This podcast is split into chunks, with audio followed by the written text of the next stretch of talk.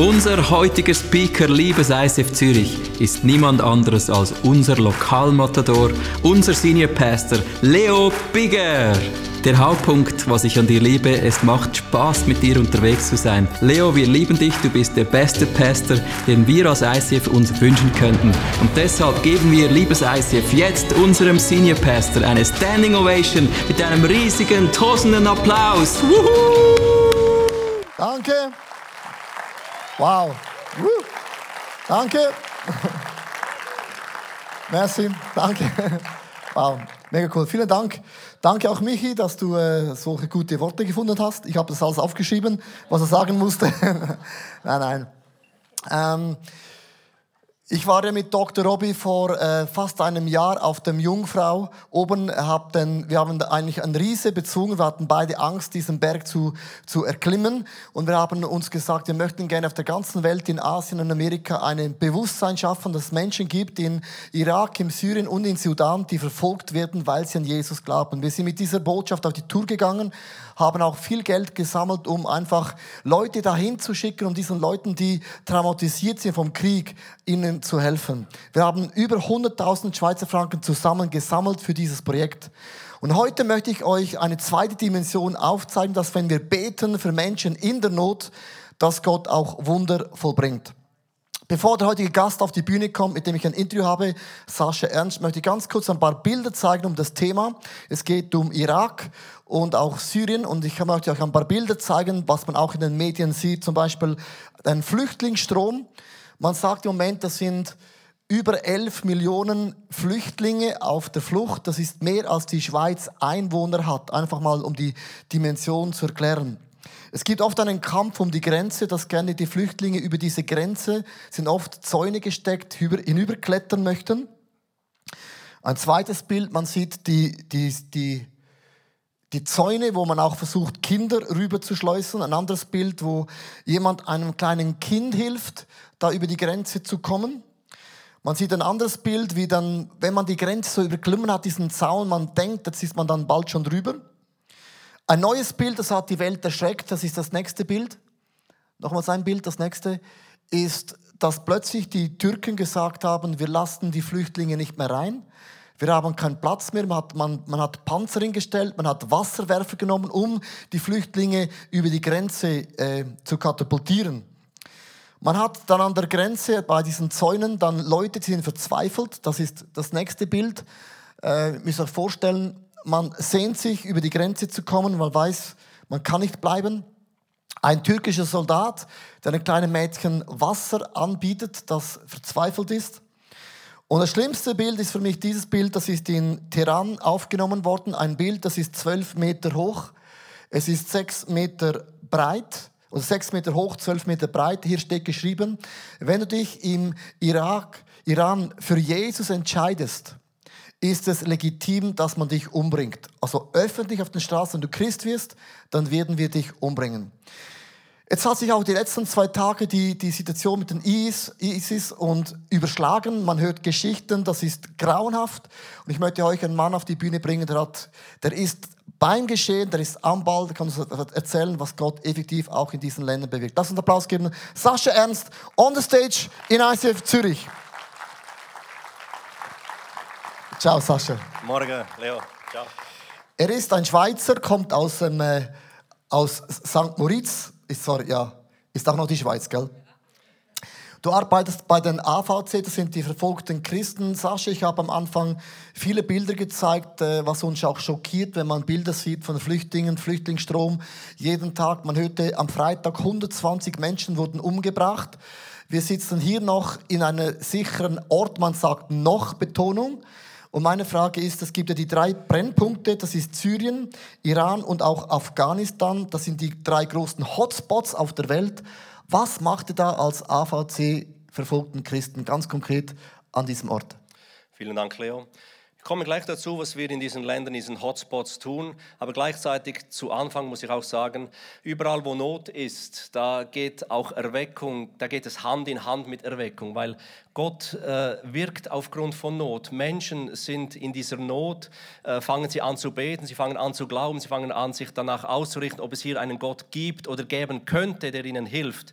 Und effektiv erleben wir zurzeit, dass auf dieser Welt, auf diesem Globus eine gewaltige Erweckung im Gange ist. Zum Beispiel nur in China, die kommunistische Regierung in China macht sich große Sorgen. Wenn es in diesem Tempo mit diesen Bekehrungen von diesen Chinesen weitergeht, dann haben sie in dreizehn bis vierzehn Jahren haben sie dreißig Prozent wiedergeborene Christen im Land. Sprich, das sind auf eins Komma fünf Milliarden Menschen, sind das fünfhundert Millionen Chinesen. Wenn wir mal als Christen im neuen Jerusalem da durch die große Pforte hineingehen, gibt es hinten links dieses Chinatown. Und dann werden die sein und werden die großen Geschichten erzählen, was Gott zurzeit und jetzt tut, oder? Das andere ist... Gerade in der muslimischen Welt, Tausende, also wir sprechen nicht von Einzelpersonen, wir sprechen von vielen Tausenden, die gehen abends als Muslime ins Bett und stehen morgens als Christen auf, weil Jesus ihnen begegnet ist. Ich habe mit vielen gesprochen, die im Gefängnis waren, mit vielen gesprochen, die solche Träume gehabt haben. Gerade im Iran kann ich sagen, vielleicht von zehn Personen haben wir drei bis vier, die durch eine Begegnung mit Jesus, mit dem weißen Mann zu Jesus gefunden haben, zu Gott gefunden haben. Eine Geschichte, die für sich spielt, wir sind ja als A V C, Aktion für verfolgte Christen, immer wieder auch an Orten, wo man Menschen ausbildet, die kommen und gehen zurück in ihr Land äh, und bringen da Christus weiter. Da war ein junger Mann aus Kairo, aus Ägypten, und der hat einen Traum. Er sieht in diesem Traum, wie er zu einer Straße geht, an ein Haus klopft und da kommt ein Mann heraus und er soll diesem Mann von Jesus erzählen. Um herauszufinden, ob dieser Traum von Jesus ist oder nicht, muss er eben im Glauben hingehen. Und er geht hin und er klopft an und was kommt heraus? Ein Imam. Äh, da hat es ihm ein bisschen das Herz in die Hosen fallen lassen, weil äh, in einem Ort, wo, wo Christen verfolgt und unterdrückt werden, willst du nicht unbedingt einem Imam direkt von Jesus im ersten Schritt erzählen. Dann nimmt er seinen Mut zusammen und sagt, schau, Jesus hat mir gesagt, ich soll hierher kommen. Was typisch, also was etwas untypisch für diesen Imam war, er hebt seine Hände in die Luft und sagt, Halleluja, nimmt diesen jungen Mann bei der Hand, führt ihn in die Stube und im Kreis in der Stube sitzen fünfzehn andere Imame. Also ein Imam ist das, was Leo fürs I C F ist. Das ist quasi der Pfarrer für die Kirche. Und dieser, diese fünfzehn Imame sitzen da im Kreis und sagen, wir sind über Sat sieben, ein christliches Satellitenfernsehen, das in die islamische Welt hineinbeamt, sind wir zum Glauben an Jesus gekommen. Und jetzt haben wir dieses heilige Buch der Christen angefangen zu lesen. Wir verstehen nicht alles. Jetzt beten wir seit zweieinhalb Wochen täglich, dass Gott uns einen schickt, der uns von ihm erzählt. Und endlich bist du hier. Und so geschieht es. Ich finde es mega, mega interessant, weil man hört ja nur diese, diese ganz, ganz schlimmen Geschichten, wie, wie Leute auch um, um, umgebracht werden. Und das ist auch effektiv schlimm, aber es hat immer auch eine Kehrseite, weil man sagt oft, das Blut der Märtyrer, und das ist ein ganz, ganz eigentlich äh, krasser Satz, das Blut der Märtyrer ist oft auch der Samen von einer Erweckung. Sascha, ganz praktisch, das sind ja Millionen von Flüchtlingen auf der Flucht. Jetzt braucht es ja auch ganz praktische Hilfen, wie zum Beispiel Wasser, Essen, Zelter. Was macht ihr da auch konkret? Genau, also effektiv funktioniert die Bibel hundertprozentig, weil sie wahr ist. Und da steht im ersten Korinther neun neunzehn, sagt Paulus von sich, er war ein religiös getriebener Typ, aber endlich ist er frei geworden in Jesus. Und dann sagt er, diese neue Freiheit, die in Jesus ich gefunden habe, die nutze ich, um mich zum Sklaven und zum Diener von vielen zu machen, damit möglichst viele Menschen zu Christus finden. Und darum gehen wir hin und wir dienen zuerst mal ganz praktisch vor Ort. Zum Beispiel an der türkisch-syrischen Grenze, da hat es ja von diesen elf Millionen syrischen Flüchtlingen gibt es ja Hunderttausende von denen, die haben sich jetzt da, die sind in Camps in der türkisch-syrischen türkisch-syrischen Grenze entlang sind die da und denen musst du helfen, denen bringst du Essen, denen bringst du medizinische Versorgung. Im Winter hast du denen tausend Öffeli gekauft, oder? Und, und ganz praktische Hilfe. Und die praktische Hilfe, die öffnet die Herzen. Und was wir da unten erleben, wir haben es da auf einigen Bildern, das ist zuerst mal praktische Hilfe und die praktische Hilfe, die lässt ein Vertrauen entstehen und dieses Vertrauen hat dann eine gewaltige Türe direkt nach Kobane hineingeführt. Ich habe auch, du hast auch ein paar Bilder mitgebracht, auch vom Spielplatz, wie so ein ganz kleiner Spielturm, äh, da alle sind. Und, und ihr müsst euch vorstellen, das, das ist das einzige Highlight da bei diesem Camp. Weil du hast Zelt an Zelt an Zelt an Zelt und dann hast du einen kleinen Spielplatz und alle wollen da, weil es ist eigentlich wie so der Europapark eigentlich in diesem äh, Camplager eigentlich. Wie, wie muss man sich so einen ein, ein Alltag in einem, so einem Camp vorstellen, wenn man da jetzt als Flüchtling einfach in so einem Zelt ist? Was ist so die, der normale Tagesablauf? Also es ist total langweilig. Die Kinder, als endlich der Spielplatz kam, die haben sich da morgens bis um zwei Uhr morgens haben sich da auf dem Spielplatz getummelt. Morgens um sieben waren sie wieder da. Die Männer waren häufig in Kobane am Kämpfen oder sind umgekommen. Das sind viele Witwen. Äh, tagsüber, du machst dir Gedanken, wie komme ich über die Runden? Wie sieht vielleicht meine Zukunft auf? Die Hoffnung haben sie verloren. Und da ist ja eigentlich die Chance von uns, dass man den Leuten sagen kann, schaut, neben dem, dass wir euch praktische Hilfe bringen, dass wir euch Essen bringen, medizinische Versorgung, gibt es einen, der kann sich mit euch am besten identifizieren, weil der hat genau dasselbe durchgemacht wie ihr. Der wurde seit Geburt verfolgt, dann wurde er gefoltert, misshandelt und am Schluss umgebracht. Aber ist auferstanden und erlebt und er gibt Hoffnung. Und das ist diese Hoffnung, nach der sich das kurdische Volk ausstreckt. Wir haben zurzeit zwischen zwanzig und vierzig Millionen Kurden, die sind in einer Identitätskrise. Mir haben kurdische Politiker gesagt, schau, was unsere Glaubensbrüder uns an Leides angetan haben. Wir können es nicht verkraften. Das sind so schlimme Dinge. Wir sind traumatisiert. Wir sind drauf und dran, die ganze Religion, die wir gehabt haben, über Bord zu werfen, uns neu auszurichten. Wie macht man das? Ja, kann es nur sagen als Christ, schau, im Heiligen Buch, in der Bibel steht, jeder Mensch, der sich von ganzem Herzen nach Gott ausstreckt und ihn sucht, von dem lässt er sich finden. Und Jesus wird sich finden lassen. Zurzeit ist es so, das sagen mir Leute da unten, der Islam im syrischen Gürtel ist wie ein hohler Baum, der drauf und dran ist, umzufallen, weil man dran stößt. Und man stößt dran im Gebet. Und wie gesagt, wir sind da unten, wir sind... Äh, Ganz praktisch, du spitzt ab morgens um sieben Uhr Kartoffeln für sechstausend Leute, vierzig Prozent sind Kinder darunter. Das hat eine Schule da, es hat viele Zelte. Unterdessen sind ja viele Leute zurück nach Kobane gegangen. Und mit den letzten achtundvierzig Stunden, die es da gab, ist eine neue Flüchtlingswelle auf uns zugekommen. Wir haben gekocht für, für fünfzehntausend Kobaner, haben das rübergeschmuggelt in der Nacht, das Essen nach Kobane gebracht. An der Grenze, wo sie nicht rüber durften, von Syrien her in die Türkei, waren fünftausend Leute, für die haben wir gekocht, ihnen Liebe praktisch gebracht und Wasserflaschen über die Zäune geschmissen, damit sie nicht verdursten. So sieht der erste Schritt aus, wie man den Menschen dient. Man liebt sie in Grund und Boden hinein, bis ihre Herzen offen sind. Und wenn sie offen sind, dann geschieht das, was wir zurzeit in Kobane erleben dürfen. Mir hat gestern jemand gesagt, eigentlich Easy spielt eigentlich der Kirchengeschichte in die Karten. Weil, ihr müsst euch das vorstellen, die Leute, die wohnen in verschiedenen Dörfern, in Bergregionen, die waren nie offen für Jesus, man war, man, das war gar nicht zugänglich und zum ersten Mal, die müssen flüchten und sind zusammen zu hunderttausenden gewissen Orten und zum ersten Mal sind alle zusammen und die Herzen sind speerangeloffen. Du hast mir gesagt, eigentlich ist ähm, nur Jesus eigentlich die richtige Lösung. Wie kommst du auf diesen Satz? Ja, ganz einfach. Er lebt und er liebt. Und dann ist es aber auch so, im Prediger drei elf, da steht, Gott hat den Menschen die Ewigkeit ins Herz gelegt. Und jeder Mensch, der nicht Frieden mit Gott gefunden hat, durch Jesus Christus, hat keinen Frieden im Herzen. Und das wissen die auch. Die dienen einem, einem Meister, dem sie gefallen wollen. Zum Teil aus, auch der I S versucht das zum Teil aus ganz aufrichtigen, aber auch falschen Gründen, oder? Und sie kennen die Liebe des Vaters nicht. Sie wissen nicht mal, wenn sie sterben, ob sie in den Himmel kommen oder nicht. Hat ihr Gott einen schlechten Tag, hast du keine Chance, in den Himmel zu kommen, außer du jagst dich in die Luft, oder? Das ist dann definitiv eine sichere Variante. Ähm Kannst du uns so zwei Geschichten erzählen, äh, ein bisschen aus der Not? Ich hab, du hast zwei Bilder mitgebracht, ein, ein Kind und ein Mann auf dem Bild. Und äh, erzähl uns mal dieses Bild. Also das letzte Mal, als ich im Camp da war, auf türkischem Boden, in diesem Camp, wo wir betreiben mit zehntausend Leuten, da wieder dieser Junge, der hat tags zuvor seinen Vater verloren. Der ist zurück nach Kobane gegangen und der I S hat Minen in den Häusern präpariert. Muss dir vorstellen, sehr perfide. Du tust den Kühlschrank auf und dann explodiert das Haus. Sogar unter Kinderspielzeugen sind Minen platziert. Und so hast du täglich hast du Tote. Also der Junge hat seinen Daddy verloren und der Mann äh, seinen, seinen Bruder. Und das geschieht Schritt zu Tausenden, oder? Aber wie gesagt, gleichzeitig ist es so, durch die Arbeit, die wir begonnen haben, die Leute haben gesehen, diese Christen, die sprechen nicht nur davon, sie sind praktisch, sind tätig, hat uns der Bürgermeister von Kobane eingeladen und hat gesagt, bitte komm zurück nach Kobane.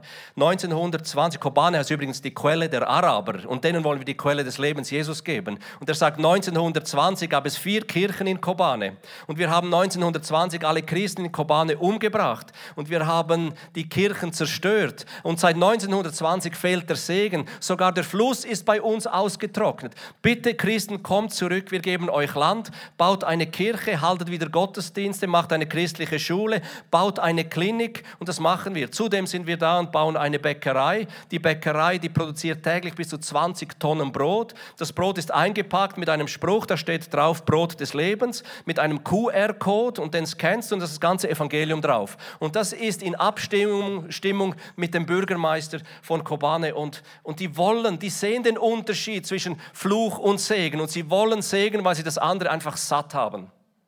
Wow.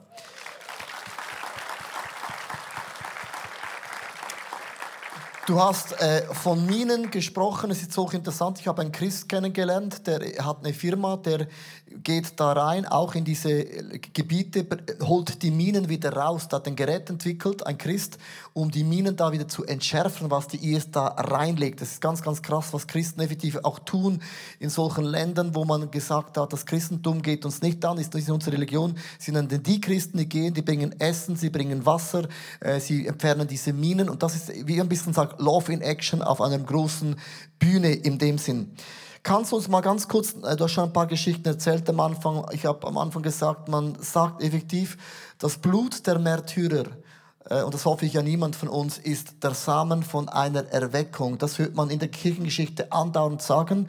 Und das andere Zitat, wo ich gesagt habe, dass man sagt, zurzeit I S spielt der Kirchengeschichte in die Karten, weil zum ersten Mal Leute von überall hinkommen und offen sind für das Evangelium.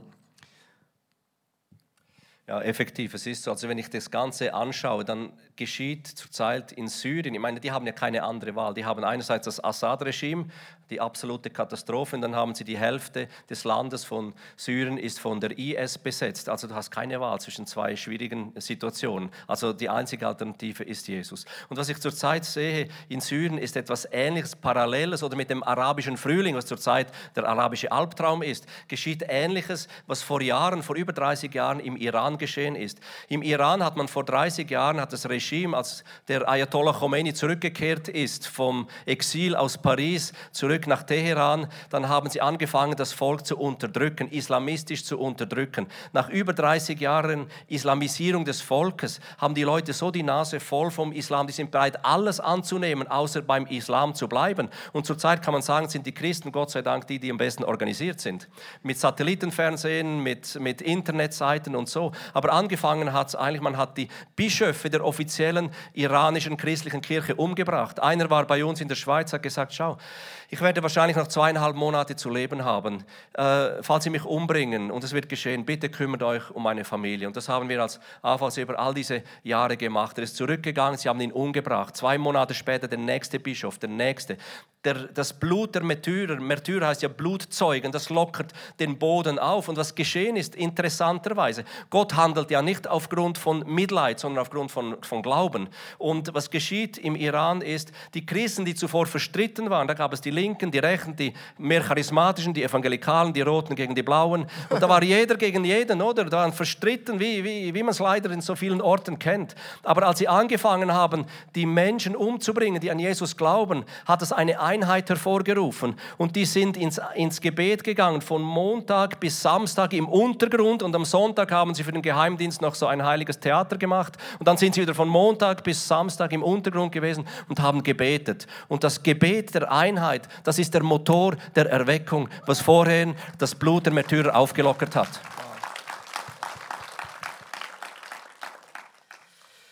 Was können wir ganz, ganz konkret tun für äh, diese Leute da im Irak, Syrien, Sudan ist ja auch ein Brennpunkt, Afghanistan?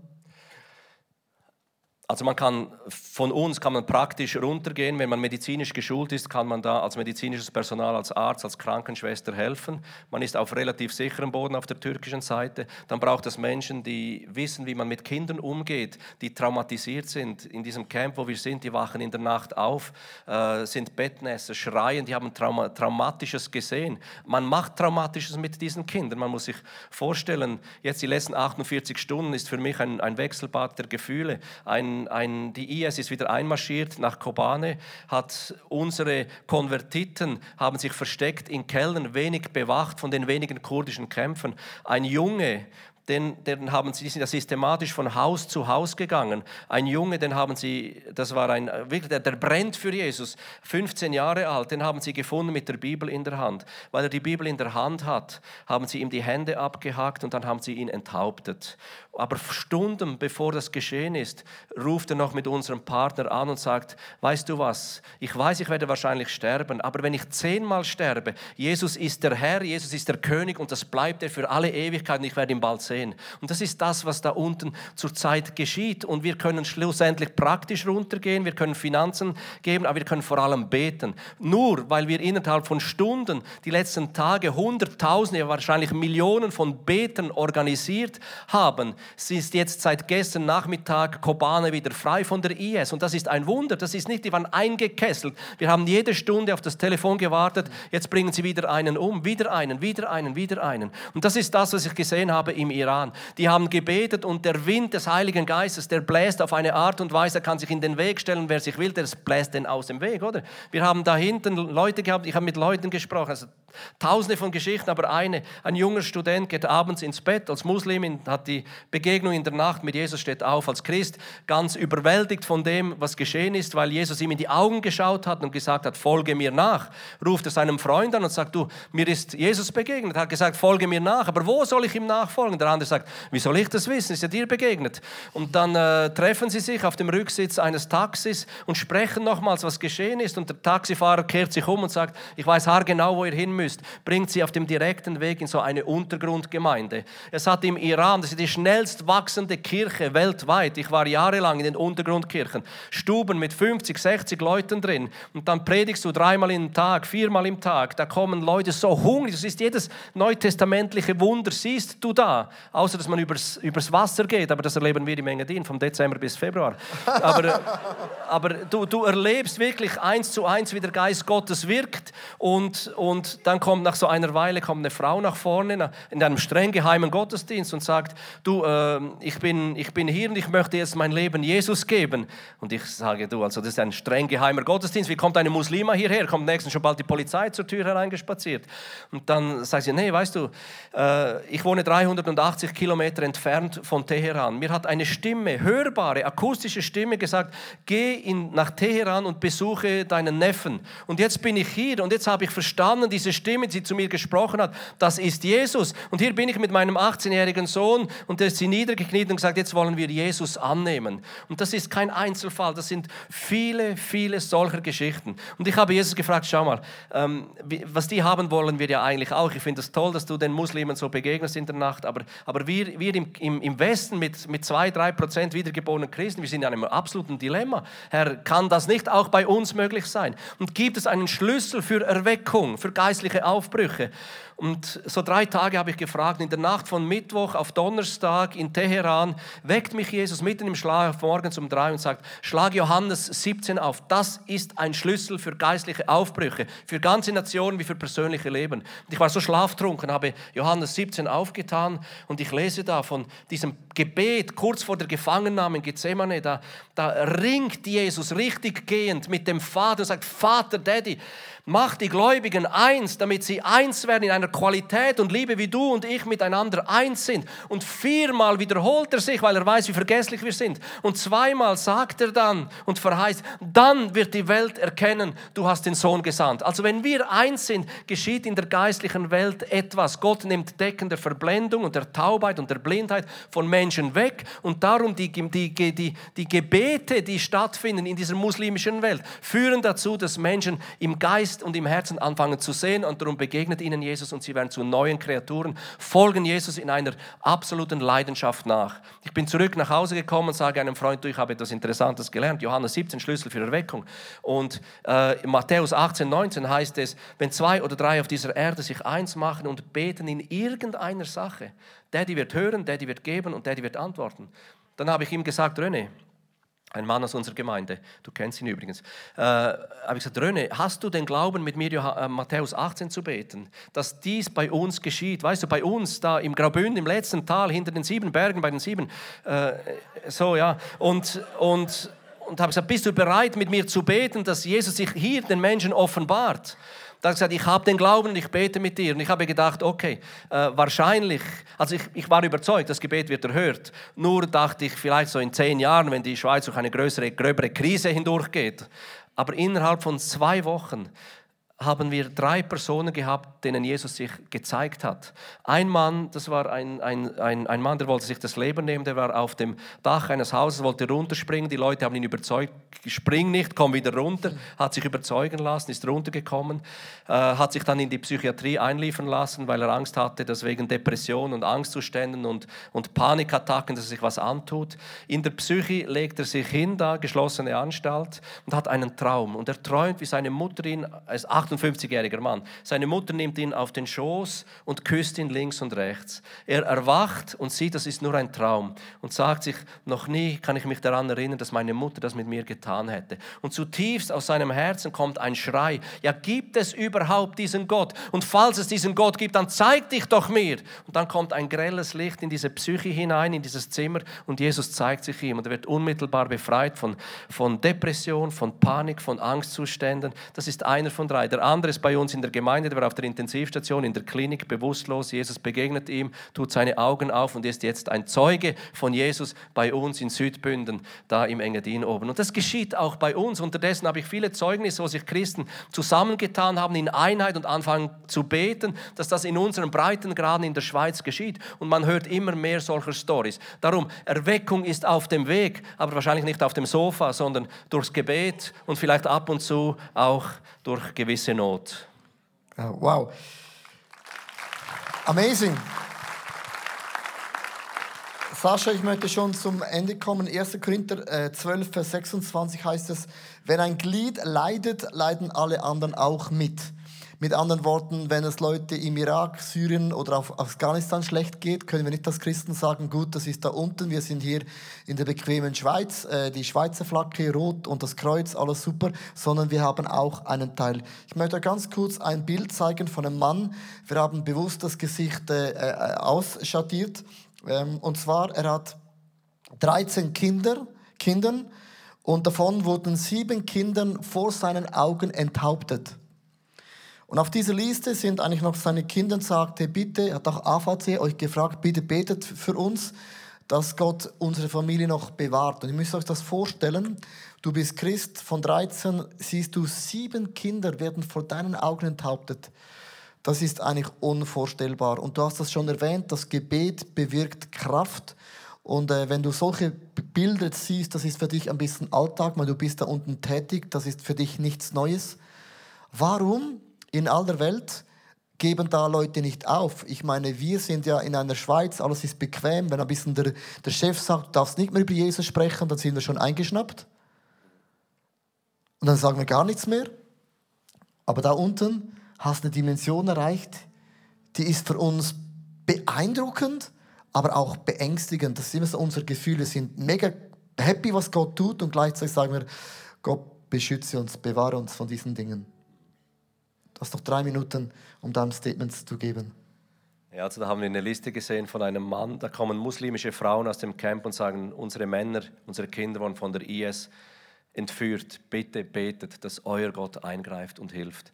Und wieso sind Menschen bereit, das Risiko auf sich zu nehmen, in den Tod zu gehen? Ich meine, äh, die wissen, in einer islamischen Welt, wenn du dein Leben Jesus gibst, kann es sein, dass du kurz nach bei ihm bist.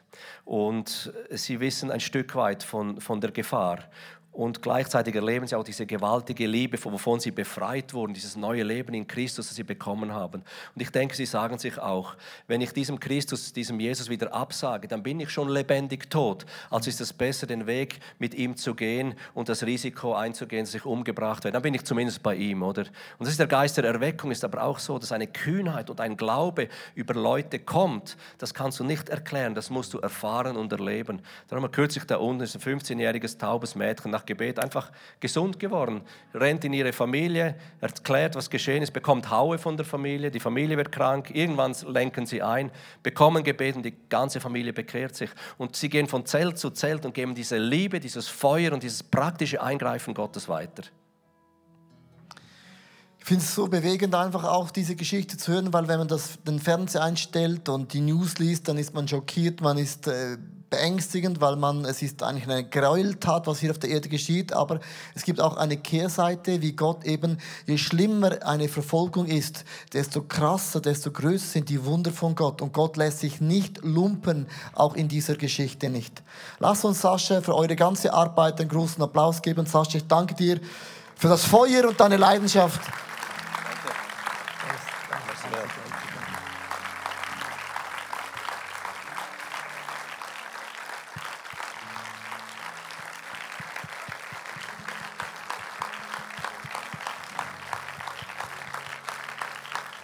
Ich bin äh, einfach bewegt, was Gott tut. Ich bin wirklich bewegt, was Gott tut. Ich glaube, wir als I C F haben ein Mandat von Gott bekommen, uns auch für verfolgte Christen einzusetzen. Das ist so etwas, was ich spüre seit Jahren, weil ich habe einen Gerechtigkeitssinn. Ich, ich kann fast nicht mit anschauen, wie Menschen einfach unnötig umgebracht werden, wie Leute, wie wir nichts tun und passiv sind. Darum habe ich auch das Jungfrau erklommen mit Doktor Robbie, zum Sagen, ich, ich überwinde meine Ängste in meinem Leben. Wir haben Geld gesammelt, wir haben in, in Asien auch aufmerksam gemacht auf, auf die Situation, auch in Amerika. Und auch Sacha Ernst mit seiner Arbeit von A V C sind wunderbare Leute. Ich glaube einfach, das ist etwas, was auch wir als ein Mandat mitnehmen möchten.